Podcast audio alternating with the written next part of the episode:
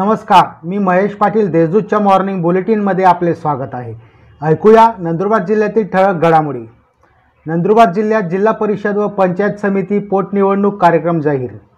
राज्य निवडणूक आयोगाने सर्वोच्च न्यायालयाच्या निर्णयानंतर नंदुरबार जिल्हा परिषद अंतर्गत अकरा निवडणूक विभाग आणि शहादा नंदुरबार व अक्कलकोवा पंचायत समितीच्या एकूण चौदा निर्वाचक गणासाठी पोटनिवडणुकीचा कार्यक्रम जाहीर केला आहे. सोमवार दिनांक एकोणावीस जुलै रोजी सकाळी साडेसात ते सायंकाळी साडेपाच या वेळेत मतदान होईल. तर दिनांक वीस जुलै रोजी सकाळी दहा वाजेपासून मतमोजणी सुरुवात होणार आहे. नंदुरबार जिल्ह्यात तपासणी दरम्यान आढळले पाच हजाराहून अधिक कुपोषित बालके.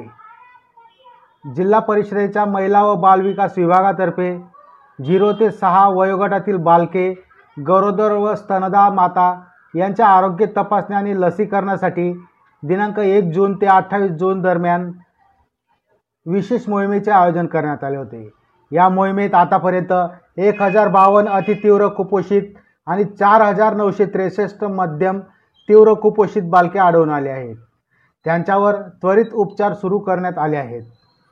नंदुरबार नगरपालिकेतर्फे शहरातील एकशे त्र्याहत्तर दिव्यांगांना आर्थिक मदत. कोरोनामुळे देशात लॉकडाऊन झाल्याने अनेकांना रोजगार नाही. या आपत्कालीन परिस्थितीत नंदुरबार शहरातील दिव्यांगांना एक वेळ आर्थिक मदत करण्याचा निर्णय नंदुरबार नगरपालिकेने घेतला आहे. त्यानुसार एकशे त्र्याहत्तर दिव्यांग लाभार्थ्यांच्या बँक खात्यात आर्थिक मदत जमा करण्यात आली आहे. नंदुरबार जिल्ह्यात अठरा वर्षावरील नागरिकांच्या लसीकरणास सुरुवात. नंदुरबार जिल्ह्यात अठरा वर्षावरील नागरिकांसाठी लसीकरण सुरू करण्यात आले आहे. त्यासाठी जिल्ह्यातील पंधरा के केंद्रांवर सुविधा उपलब्ध करून देण्यात आली आहे. बोरद येथे रात्रीच्या वेळी सक्षम वैद्यकीय अधिकारी नसल्याने गरोदर मातेला गमवावा लागला जीव. तळोदा तालुक्यातील बोरद येथील प्राथमिक आरोग्य केंद्र हे रात्रीच्या वेळी केवळ एका शिपायावर राहते. या केंद्रात एकही सक्षम वैद्यकीय अधिकारी रात्रीच्या वेळी उपस्थित राहत नाही. त्यामुळे एका गरोदर मातेला आपला जीव गमवावा लागला होता. या प्रकरणी सखोल चौकशी करून अहवाल सादर करण्याचे आदेश पंचायत समितीचे गट विकास अधिकारी यांनी दिले आहेत. या होत्या आजच्या ठळक घडामोडी.